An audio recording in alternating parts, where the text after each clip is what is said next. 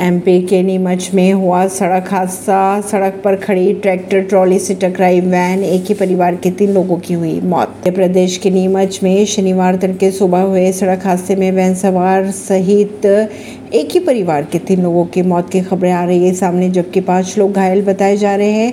खबरों के अगर माने तो नींद आने से ड्राइवर ने वैन पर नियंत्रण खो दिया था और गाड़ी सड़क पर खड़ी ट्रैक्टर, ट्रॉली से जा टकराई।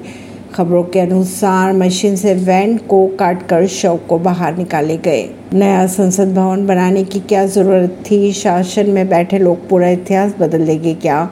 नीतीश कुमार ने उठाए सवाल। बिहार के मुख्यमंत्री नीतीश कुमार ने नए संसद भवन के उद्घाटन का जेडीयू समेत कई विपक्षी पार्टियों द्वारा बहिष्कार करने को लेकर अपनी प्रतिक्रिया दी। नीतीश कुमार ने यह भी कहा कि सरकार को नई बिल्डिंग बनाने की कोई ज़रूरत तो थी नहीं। शासन में बैठे लोग देश का इतिहास बदलने में लगे हुए हैं।